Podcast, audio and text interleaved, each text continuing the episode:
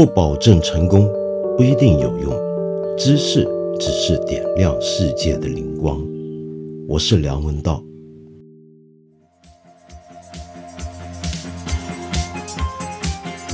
我昨天啊看到一个短小的视频，就是武汉解封的第一天呢，有市民在路上车水马龙的马路边上，居然看到了黄鼠狼。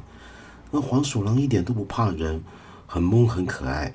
那么好像四处缠着人讨东西吃。然后很多网民还有旁边的市民呢，都说：“哎呀，太可怜了，这小黄大概是封城两个月没见到人，也没老鼠，没东西吃了。然后有人就喂它吃东西，哎呀，好温暖，是不是？我觉得看到这样的小动物在这个时候出来，一方面当然觉得很揪心，但是另一方面感觉到大家对它这么友善，基本这样的一个态度，还是让人很开心的。”我一直很喜欢小动物，你比如说像我家的这个空调啊，卧室的这个空调的机器后头是个老式的那种老房子嘛，老空调机不是那种分体式的，后面呢就常常每年这个时候都会叽叽喳喳的响个不停。为什么呢？因为我空调架上头呢是有个鸟窝的，是一窝麻雀。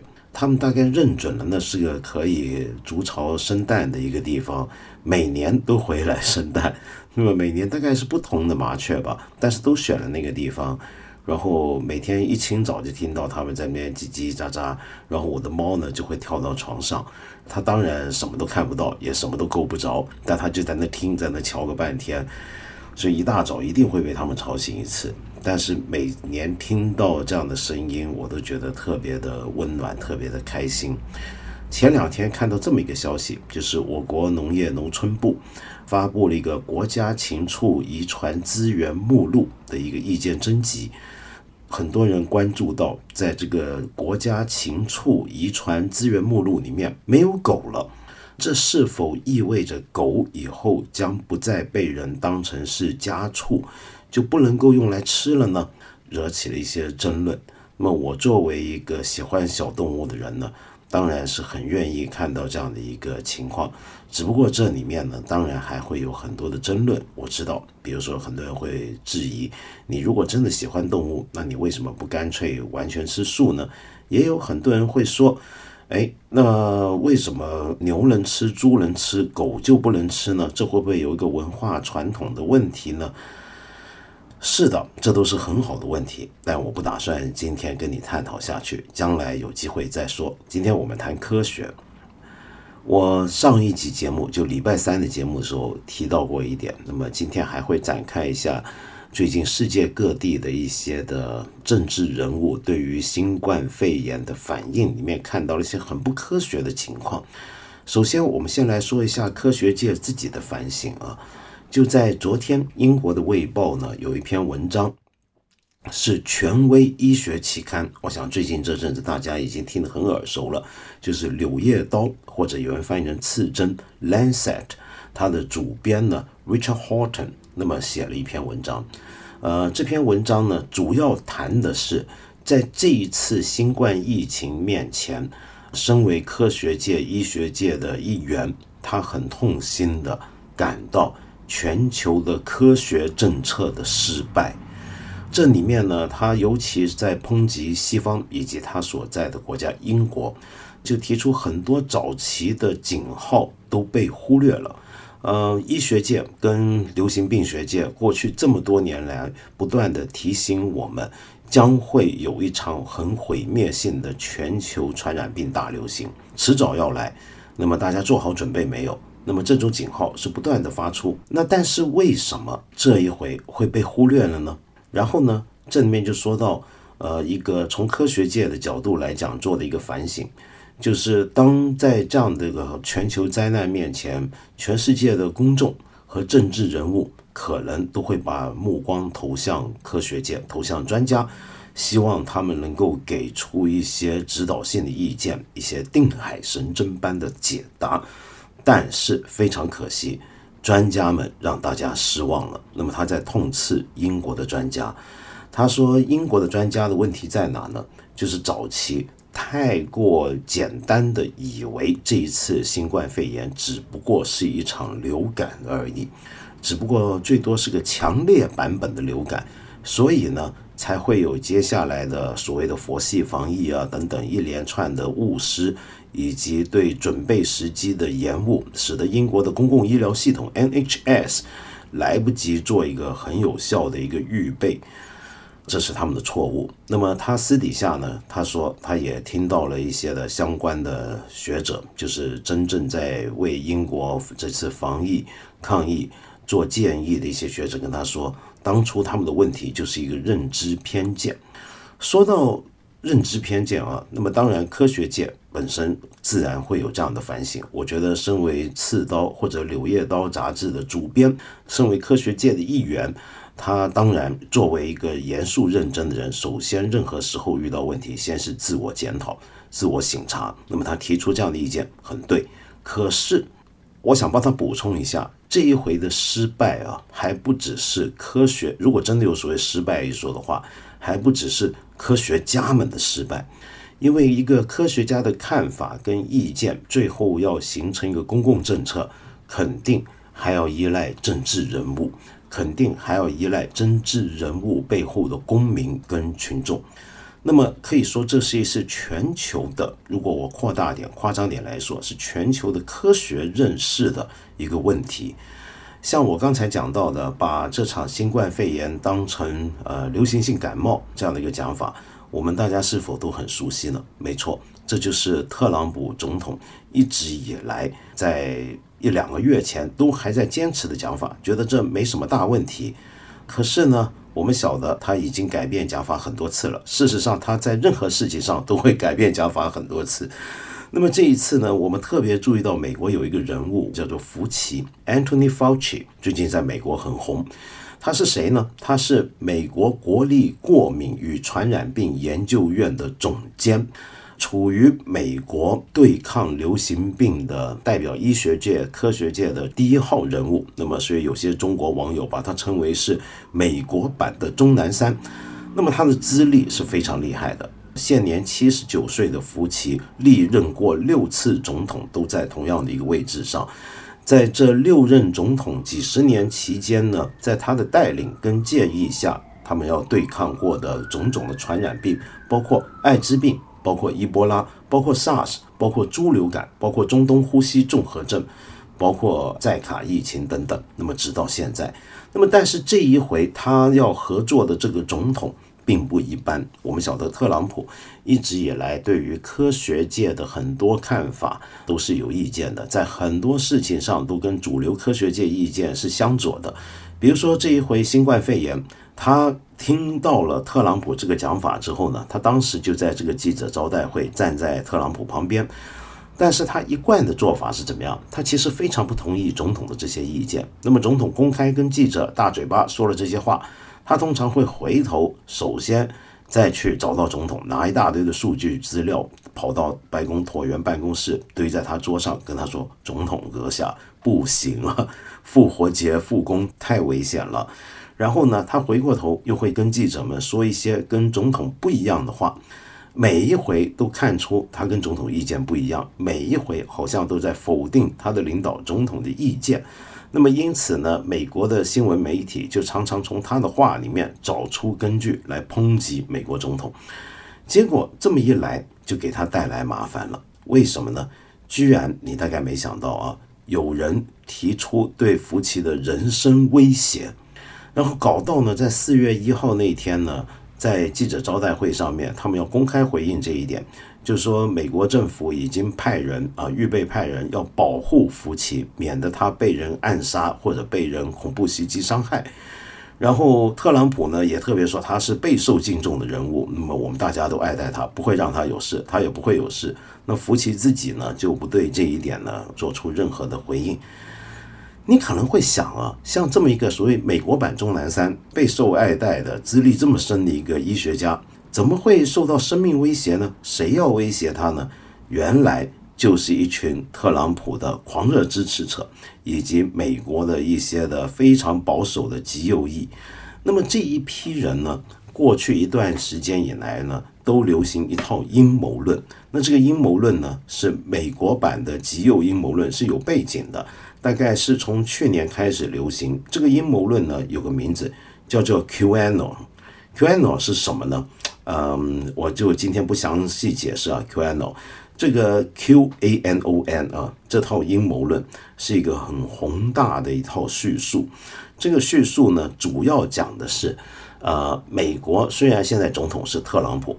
呃，我们表面上，我们大家都看到特朗普，就像我上集讲的，怎么样不断的在损害美国原有的三权分立的体制，怎么样在不断的破坏原来的公务员中立，以及公务员机构以及跟他的白白宫政府政权之间的关系。那么不断的，比如说透过对军队、科学界各方面各个不同领域里面的一些的攻击，要转换他的人马，这里面不断的出事儿。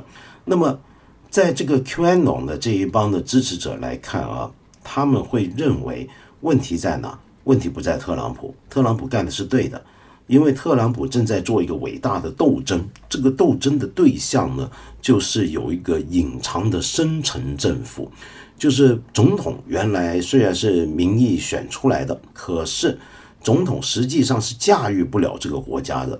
真正驾驭国家的是谁呢？是一帮阴谋分子。这帮阴谋分子潜藏在整个美国的国家机构当中，也跟一些商界发生关系。比如说像索罗斯啊，索罗斯真真是太倒霉了，在全世界，从中国到美国，包括俄罗斯。这些大家都不太对付的国家，但是大家都公认索罗斯是天下第一号阴谋家。同时呢，还包括了甚至比尔盖茨，还包括美国前总统奥巴马，还有美国前国务卿希拉里。那么这一帮人串通了美国政府机构里面的一些人员。那么这些人呢，给他一个名字叫做 Deep State，就深层政府。那这个深层政府这套阴谋论啊，跟这个新冠肺炎有什么关系呢？有的。这个新冠肺炎一起来的时候啊，呃，他们就不断的讲一种说法，说这套东西只不过是一个左派啊，特别是民主党的一个谣言，这个东西根本不严重，它就只是个流行性感冒。那为什么美国的主流媒体不断的在呃渲染这个疫情的严重呢？那是因为他们都要为了要打击特朗普，要打击政府的威信。要试图用这个威信来帮民主党的阴谋分子助选，到了后来，他们发现，哎，这玩意儿看来是来真的，还真不是一般的谎言，不是一个媒体编造的谎言，它还真严重。原来中国还真死了那么多人啊！世界上欧洲、意大利死的人都是真的，看来美国也危险了。这时候又出现一个新讲法。这个新讲法，你可能也觉得有点熟悉。我记得前阵子在日更节目的时候，有人问我，为什么专门谈我们中国关于这场肺炎的各种的阴谋论，而不去抨击一下美国的阴谋论呢？我当时已经说了，因为我首先关心我的国家嘛，开玩笑，对不对？那么，但是另外一件事情，就是因为美国版的阴谋论太好笑了。美国版的阴谋论是怎么样呢？他们有人的确是说这个肺炎。是我们中国制造出来的一个生化武器，然后我们不小心泄露了，所以现在贻害全球。但是后来呢，这个 QAnon 的这这个阵营啊，这个这套阴谋论里面有些名嘴在美国的网上很受欢迎，他们呢就改编出一套新的阴谋论版本。这个版本是说，这个生化武器，这个生物武器其实是比尔盖茨基金会。就比尔盖茨他不是有个基金会做很多医学研究，想帮全世界。对付各种疾病，尤其是第三世界的传染病吗？他们说其实是他们搞出来的，是比尔盖茨故意放出来的。为什么要放这个？还是为了在全世界搞这么大摊子事儿，就是为了对付特朗普。而特朗普他们认为是真正爱国的美国人，是为了这个国家好。所以刚才我说的那一些人，比尔盖茨、索罗斯、奥巴马、希拉里，还有包括刚才我说的这个。美国国立过敏与传染病研究院总监安东尼·福奇，他们都是反美分子，他们是不爱国的，是反美分子，就是这么来讲。所以呢，其中有一些比较激进的，就说这个福奇，我们迟早要把他给干掉，因此就有福奇的人身威胁这一说了。我上一集节目还提到了巴西总统，就号称热带版本的特朗普的博尔索纳罗。博尔索纳罗呢，他的讲法也跟他的偶像特朗普很像，只不过他是直到今天都还坚持这个新冠疫情只不过是个小感冒，我们巴西人挺得过去的。然后为了这件事情，他几乎跟他下面整个政府都对着干。最明显的就是巴西的卫生部长文迪达，好几次出来公开说，巴西人一定要保持社交距离，一定要尽量留在家里面，没事儿别乱出去。他的总统公开几次抨击他们的卫生部长，说他乱说话。他认为完全没问题，巴西人应该有行动的自由，随便出来没事儿。然后呢，到了最近，一直有一个传闻说这个博尔索纳罗呢要炒掉这个文迪达。我最近还看到一些报道，巴西的情况太惨了。巴西很多医生都在哀叹，他们跟全世界的医生一样，这时候都在抗疫的第一线，每天都要抢救生命。可是他跟我们别的国家不同，他在对抗这个疫情的时候，背后还要对抗总统，因为总统居然叫大家不要害怕，可以出门。那这个每一天那涌进来的这些人该怎么办呢？其实现在巴西的好几个州的州长也都是公开违抗总统，各自宣布自己所处的州或者大城市，比如说里约热内卢跟圣保罗，都要求大家要有居家隔离，那么尽量不要外出。但是最近巴西的情况比较危险了，就是因为虽然一方面很多巴西人也对总统的表现很愤怒。觉得很不爽，怎么能这样？但是还是有一些人很信任他们的总统。这时候照在大街上逛，没有口罩，该握手照握手，该跳桑巴照跳桑巴，该踢足球照踢足球。那你看这怎么办呢？于是我还看到有一些支持巴西总统的巴西人跟一些名嘴就说，其实巴西现在这么多的州长啊、部长啊、医学专家讲这些，全都在说谎。你今天看到全世界那些报道很危险，对不对？其实也都是假的，都是一些国外媒体的编造的谎言，或者经过巴西过滤的。他虽然巴西没有防火墙，但他们还会说这是一个全世界的一个大骗局，是一群左派分子要阴谋夺权。而这个时候，谁要是站在那一面，那就是不爱巴西，那就是反巴西，那就是不爱国了。这就是一个美洲版的阴谋论的两种情况。我们再仔细看下去啊，还会发现主张这些阴谋论的人呢，以及比较倾向相信这些阴谋论的政治人物，都还在另一个问题上也跟主流科学界是有不同的看法，那就是我们熟悉的全球环境问题、全球气候问题。你比如说博尔索纳罗，你还记得二零一九年去年的时候，巴西亚马逊雨林大火这件事情牵动了全球的心。那么当时世界各国都很担心这个问题，只有巴西总统博尔索纳罗他觉得没事儿，他觉得问题不大。当时为了这件事情还发生过国际争端，因为博尔索纳罗一直以来就跟他的偶像特朗普一样，都认为气候变迁问题是被夸大的。甚至认为这又是一个骗局，是个左派的阴谋，是为了要抑制他们的经济发展。那么特朗普这么讲的时候呢，很有意思啊！你要注意，在美国，呃，特朗普他认为这些阴谋是一些左派的民主党的那边的人散播出来的阴谋。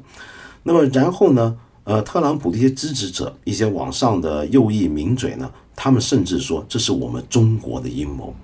谁一天到晚在讲全球气候变化问题、全球暖化问题？是谁最爱说？是中国人。那么博尔索纳罗倒没说这是中国人的阴谋，但他还是觉得这是个阴谋。但是为什么像我刚才说的这些人，他不只能够被人民选出当国会议员，能够选上当总统，然后这种讲法还能大行其道，乃至于到了眼前今天这么危机的时刻，新冠肺炎。这么严重的时候，仍然可以堂而皇之的说这都是谎话，这都是阴谋。那么我们要小心阴谋，小心这些谎言。为什么会有这样的想法呢？这就要说到我们一般人到底怎么理解科学。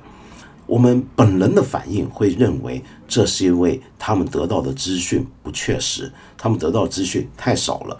然后我们会认为他们可能进入了某种的讯息同温层，他看来看去都是圈子内给他的一些的消息，而这些消息讲的都是这些，所以他始终跳不出这个 bubble 泡沫，他没办法了解到呃更多的其他的人，包括科学家们到底对这个问题怎么看。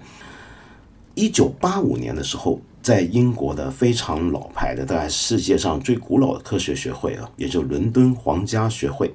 指明一位德国出身的基因学家 Water Balmer 巴莫去率领一个团队研究一下当时的英国社会对于科技的态度。为什么会有这么一个研究呢？是因为当时八十年代的时候，英国伦敦皇家学会就已经感觉到一个很危险的趋势，就是公众啊，他指的是英国人，好像越来越反科学。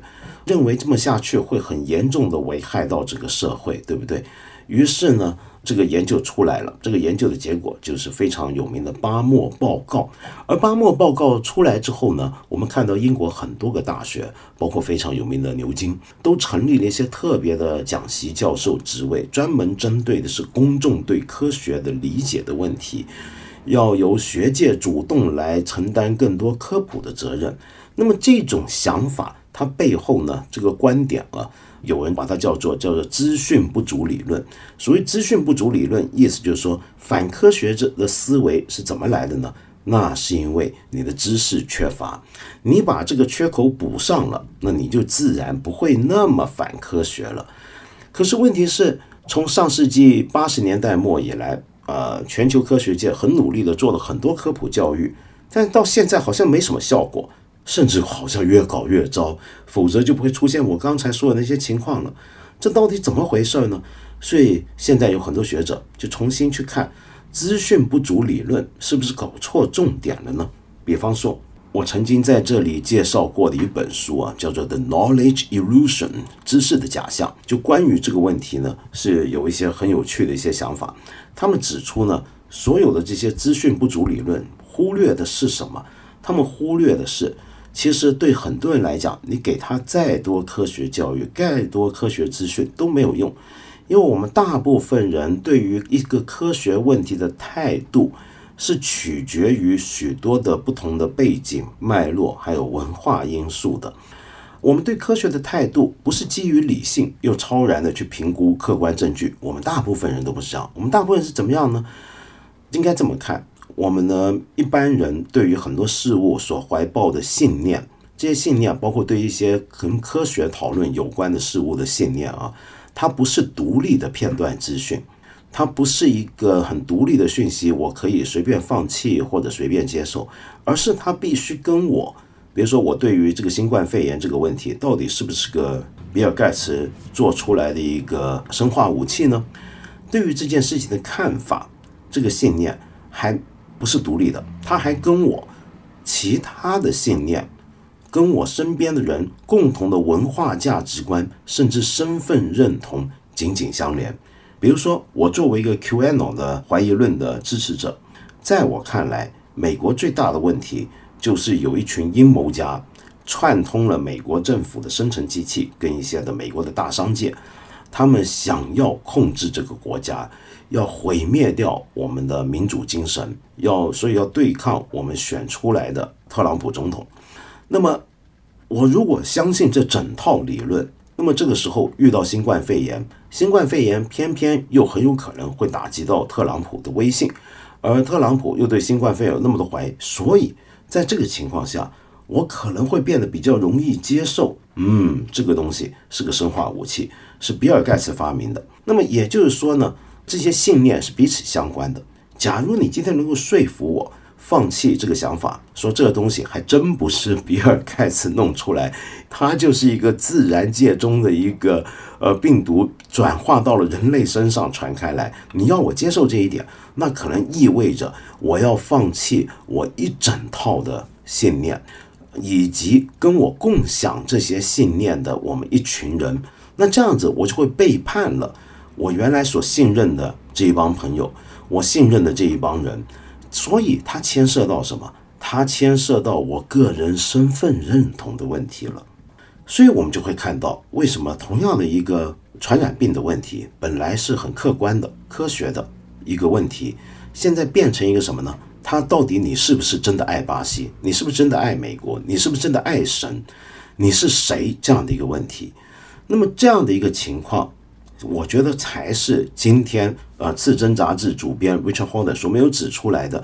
为什么呃在防疫问题上面我们有那么多的问题？除了科学界本身的失误之外，也包含了我们现在这样的一种情况。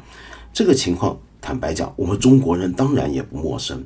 比如说，我讲回一件事情，在上个月的时候，有这么一件事情闹得还很大。那么当时呢，有些朋友也在这里留言，想我聊一聊，但当时我在聊别的事儿，就没顾及到。那就是非常有名的科普视频制作团队回形针制作的一个短视频。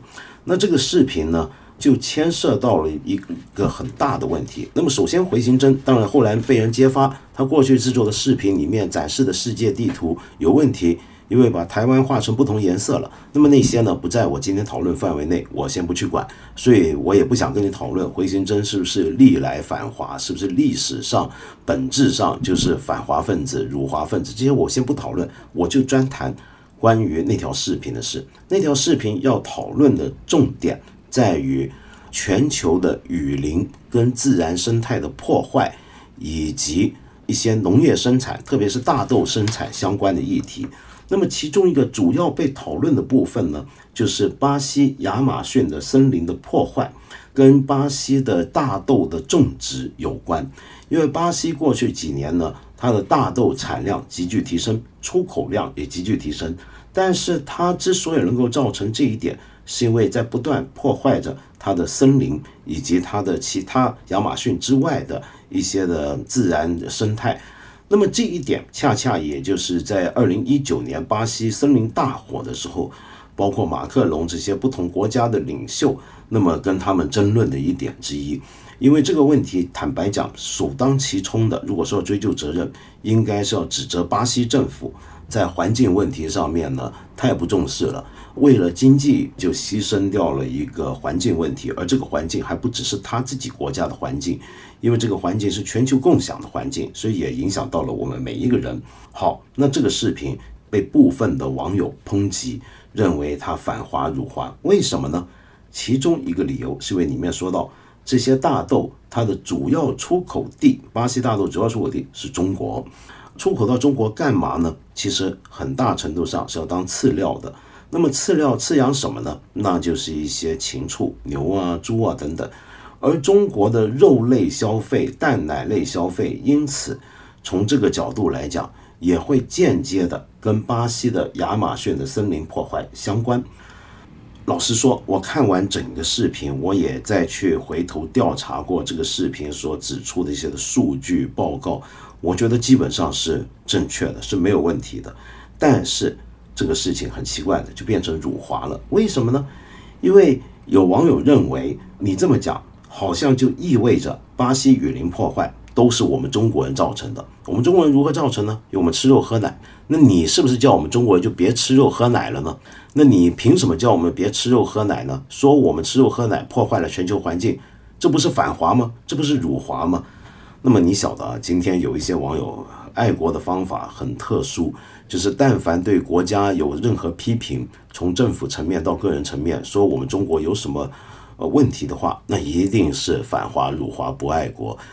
可是我想说，这个视频他并没有说中国人有负有最大的责任，他只是指出一个一连串的数据，数据就巴西亚马逊的雨林跟巴西其他地区的生态破坏很严重，这些破坏其中一个造成的原因是因为它要生产大豆。而它的大豆主要的一个出口的地方又的确是中国，那么他指出一连串的数据跟事实之间的关系，这是一个事实。可是如果我们要谈责任的话，各位，那就是另外一个层面的问题了。这个责任问题是一个非常值得分开来讨论的事。在谈责任问题之前，我先再简单回应一下，也有人就说。这个视频呢，搞了半天，原来是非常有名的环保组织世界自然基金会 （WWF） 支持的。那么也就是说，这些又是一个外国 NGO 给钱拿美金啊，找了一个国内的视频制作团队，制作了一个反华辱华、充满了公知臭味的一个案件。然后我还看到有些比较激进的网友就说，这个世界自然基金会、这环保组织都不是好鸟，一天到晚跟我们讲环保、讲全球暖化，其实都是骗局，都是为了压抑中国的经济的成长跟发展。你有没有觉得很奇怪？我偶尔有时候会在网上看到这样的讲法，有一些人认为环保、气候变化这些问题，其实背后也都是骗局，它是为了压抑我们中国经济成长。那谁在散播这些阴谋呢？主要还是美国人。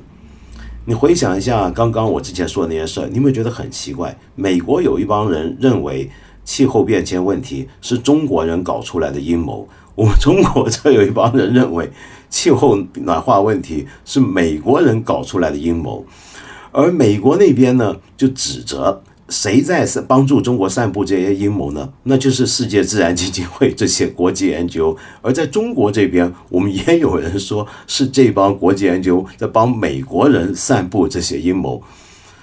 这些国际 NGO 是成为全球各种这种阴谋论指责的一个首要的一个祸首。事实上，你仔细去看一下这些大牌 NGO 啊，像绿色和平、WWF 这些组织，他们过去这么多年来，其实我觉得对中国是相对客气的，大概要体察在中国活动必须要体察中国国情，但他们对美国，尤其对于特朗普，是向来不遗余力的有很多的批评跟怀疑。那么，所以美国那边我们很容易了解，因为特朗普政府很不鸟这些国际 NGO 关注环保问题的 NGO，那么很讨厌他们，觉得他们都在帮中国说话。那么，但是在中国角度来讲，你批评他们，我就觉得有点怪了。你比如说 WWF，你说别的也就罢了，你说世界自然基金会是个反华 NGO，这我真搞不懂，它是。中国第一个是我们主动邀请来中国跟我们合作的一个 NGO，你知道吗？那是一九八零年，他是受邀请来中国的，他不是自己跑进来传教的。我们当时邀请他来做什么呢？那就是成立了中国大熊猫保护研究中心。就是卧龙自然保护区的这个中国大熊猫保护研究中心，这个中心现在是直属于国家林业和草原局。从创立以来就是跟世界自然基金会合作的，怎么可能这么一个跟我们国家单位合作、被国家请进来的一个 NGO，现在却是一个反华 NGO 呢？好，这个先不说了，我们再回头讲刚才我说的这个责任问题。世界上，如果今天很多雨林的摧毁是跟要种植大豆相关，而大豆的主要的出口国、出口地是要到中国，那是因为中国的肉类消费很严重，上升的很快，总量又很大的话，这代不代表中国要对全球问题有一定的责任呢？首先在这里要搞清楚，我们国家领导人，我们政府。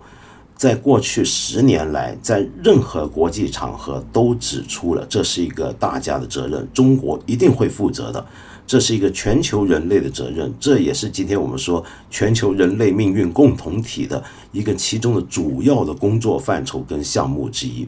好，第二，我们来谈责任啊，我刚才说的那是一些事实、数据组织出来的因果关系，可是要说责任，那就是一个很复杂的问题了，为什么呢？因为，假如你说这是不是意味着我们都该少吃肉？我觉得是应该的。全世界的人都应该吃少一点，别浪费，别叫一大堆吃不完扔了，那就很悲惨了。那真的是又浪费又破坏环境了。可是，更重要的问题是要搞清楚，我们关于这个问题是要展开很复杂的讨论的。这个讨论包括什么呢？你比如说，根据 FAO，就是联合国粮食及农业组织，以及 OECD 经济合作及发展组织，在二零一九年公布的一个报告，这个关于世界的肉类消费，这个报告的数据，他们是截到二零一八年年底为止的。从总全球各国如何排行，肉类消耗量的总吨位是中国排第一，没错。可是问题是你还要看人均啊，如果按人均数字来讲的话。其实排第一位的是澳大利亚，第二位是阿根廷，那么再下来是以色列，中国才排到三十九。所以我们可以从刚才我说的那种数据，我们还进一步争论这个责任问题的话，会说今天中国是因为人口多，所以吃肉的这个量消耗量是全球总吨位第一，但是我们人均消耗量其实才排全球第三十九。如果说责任问题的话，那是不是应该首先澳大利亚人、阿根廷人，你们先检讨一下，你们肉先吃少一点呢？这就可以争论了，对不对？好，然后我们还可以展开第二个面向的争论。这个争论是什么呢？我们还可以沿用关于气候变化问题、暖化问题的一个常见的争论，讲碳排放量的时候啊，大家都说各国都要限自己的碳排放。可是你知道这个问题啊，它并不简单，它还牵涉到什么？它不能够一刀切，全球各国都降排百分之多少？这个讲法还不够。我们现在看到的结果，比如说呃，京都议定书之后，我们是要求一些发达国家，比如说欧盟，比如说美国。他们的碳排放的要降低的比率，应该要比我们中国、印度这些国家力度要来的大。为什么呢？你还要算一个历史排放量，因为我们这些国家都是发展中国家，他们是已发达国家。它之所以能够已发达，是因为它比我们早一步完成了整个产业革命，它早一步完成了工业化的过程，它所以它早一步累积，它今天这么有钱，生活这么好了，是靠它历史上的积累。而它历史上的积累就有历史上的排放，你那些不能不算啊！你如果今天拿用在他们身上的标准来要求我们后发国家，这不公平啊！我们人类走到今天这个地步，首先是你们这些已发达国家当初排放量搞成这么大，我们现在都还没有那么富有，都还在发展中，你凭什么用同样的标准要求呢？对不对？所以同样的，在肉类问题上，你也可以去 argue，就说历史上。近一百五十年来，吃肉最多的是谁？是不是应该他们先减少一点呢？而不是轮到说我们中国？我们中国人现在吃得上这么多肉，也是最近三四十年的事而已。那么以前没有的，那么我们能够算数吗？我们今天是不是大家全部都下狠手，用同一个很强硬的标准来要求大家，这才对呢？好，我没有任何结论，我只是想告诉你，关于中国人吃肉吃奶。该怎么吃，吃多少这个问题，关于呃全球的雨林的破坏跟一些的相关的农业生产之间的数据引发出来的责任问题，其实非常复杂。我们应该要有足够的空间和时间，还有耐心，还有资讯，来做多方面的辩证跟讨论。我刚才所说的那一些讨论。其实，在专业的学者跟政策制定者圈子里面，都是耳熟能详的常识，也都是今天当我们全球各国在国际框架内讨论气候变迁问题里面最常见的一些的讨论。这些讨论应该在我们公众之中也要展开，而不是被封闭。如果今天我们动不动就说这个东西，因为你是反华不爱国，扣上了这个帽子之后。最悲惨的是什么？是这些讨论都消失掉了。就是一遇到什么问题，首先先把它上升到政治高度。一上升到政治高度，就是你是不是美国，你是不是巴西人，你爱不爱国？一到了这，接下来就没什么好谈了。这几乎就是把爱国或者自己的一个身份认同的价值，当成了检验真理的唯一标准。如果说今天爱国已经逐渐成为我们的所有的德目中间的最有价值、地位排序最高的品德的话，我们是否接下来还要让爱国成为检验真理的最高标准，甚至是唯一标准呢？这是很危险的事情。如果这么下去，我们会付出很大的代价的。我们不能够用这么简单粗暴的让少部分人垄断了爱国的定义。我们需要的是更复杂的讨论的开展，而不是任何有意义、有价值的讨论的迅速的终止跟终结。啊，不过这个就像我之前所说的，这太难了。呃，你就看新冠肺炎到了现在，在美国居然还是有人就用这样的态度去终止讨论，认定这就是一个希拉里他们搞的阴谋，民主党搞的阴谋，他就是要对付特朗普。你看到这个，有时候你会觉得好像有点绝望，是不是？但是我始终是一个不愿意放弃任何希望的人。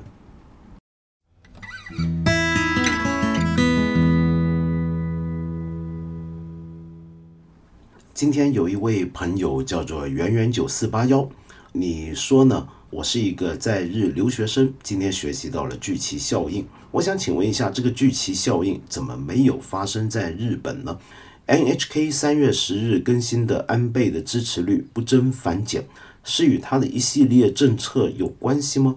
比如说一家送两个布口罩，等待我的回答。谢谢你啊，圆圆九四八幺。是的，我上一集节目提到过，有这么一种政治学的概念，叫聚集效应，就是在国家危难时刻，人民会比较倾向于支持现任政府跟领导人。就像有一个人在作战当中举起大旗，那么散落战场四方的士兵赶紧聚集过去，不管他是谁，也不管他到底做的决策对不对，那么这就叫聚集效应。这个聚集效应，最近我们可以在很多国家都看到它在发生的这个情况。好，那么日本又是怎么回事呢？没错，你这个问题提得非常好。日本好像现在没有看到这样的效应，安倍的支持率是反而下降了，这是为什么？我自己猜测啊，我根据我有限的资讯做一些猜测，跟你一起探讨一下，可能我是错的，还希望你回应。其中一个理由就是你说的。比如说，最近日本宣布每一家庭送两个口罩是布的，那么大家可以反复清洗。结果我知道在日本得到很多的网民的嘲笑，说这种口罩叫安倍口罩，大家都说这个有管管什么用呢？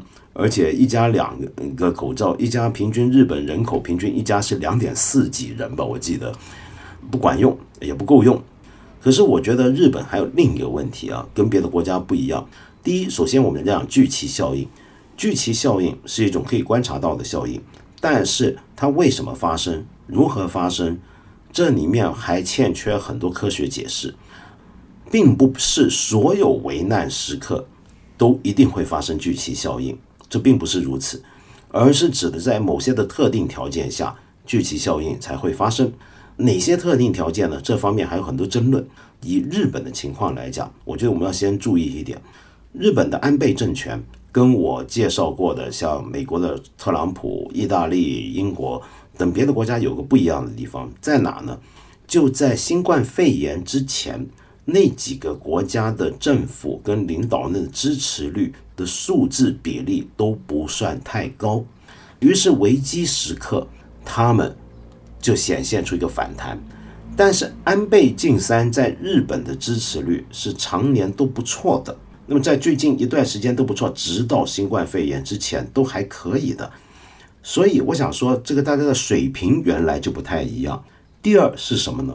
安倍政府领导下这个日本对于这个疫情的判断啊，我们可以发现，就日本社会的这个危机感，在过去一段时间以来，其实要低过刚才我说的这些国家，在美国，在欧洲，比如说甚至在中国，在我们亚洲国家。其他地方，这个肺炎的威胁感是我们大家都已经深切先体会到了，那是到了危机时刻。那日本尽管过去几个月来都密切的大家的观察这件事，有报道，很多人都开始戴上口罩，但是因为日本政府跟日本整个国家当时正处在另一个焦虑焦灼的状态底下，所以这种危机感，新冠肺炎本身的它的那种灾难的感觉，一直都还没有太强烈。也就是说，聚集效应所要求的那个前提状态，就国家危机这件事情，在日本的感受还没到达最高峰。接下来它会不会出现呢？有可能。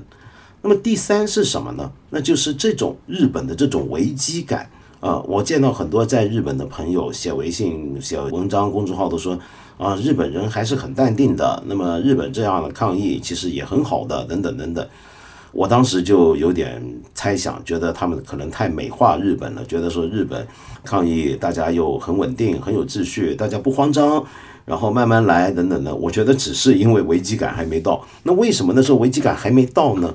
那跟政府的一些举措以及国民的一些心思有关，那就是奥运会问题了。呃，新冠肺炎爆发之后，日本面对的问题跟别的国家不一样的地方就是，他还办不办奥运？假如说这个疫情很严重，表示今年办不了了，那就不能办了。但是对于很多期待奥运已久的人，日本国民来讲，他当然希望他能办得成。当他希望他办得成的时候，他会下意识的倾向认为这个肺炎也许没那么严重。其实我想说的是，在三月二十四号之前，日本对于新冠肺炎这件事情，有很多人甚至政府都还带有侥幸的态度，就觉得他也许到了六月份就搞定了，搞定了之后我们就没问题了，所以他就会淡化了这个东西的威胁，跟淡化了对他的那种恐惧的感受。好。可是你看，问题来了。三月二十四号，呃，国际奥委会跟日本政府共同宣布推迟东京奥运到明年举行，你就发现问题来了。三月二十五号，东京就宣布，光是在东京有四十一例确诊，这什么概念？之前啊，在他们宣布推迟奥运之前，日本东京一天最多的数字就是十七例确诊。怎么会？你昨天宣布完推迟奥运，今天你的确诊数字就上升了几乎两倍而不止呢？所以日本也好，全球各地也好，都很多人质疑日本政府。到最近，你还可以看到在记者招待会上面，安倍晋三回应这个问题，那就是你之前其实是不是在隐瞒疫情？你在宣布推迟奥运之前，你是不是在压抑一些你得到的消息？或者故意放缓手脚，好让人觉得你东京还是办得了奥运呢？这是很多人带的问号。我觉得直到现在，其实这个问号都还存在，所以呃，使得日本的这个问题就变得跟别的国家不一样。那么有这样的怀疑，那你接下来就会怀疑日本政府的一连串的举措。那么包括刚才我说的两个布口罩这件事情。所以在这样的背景下，大家会对安倍晋三就变得更加不信任，而不是更加信任。我猜可能是这样的原因，我不晓得，你觉得是不是这样子呢？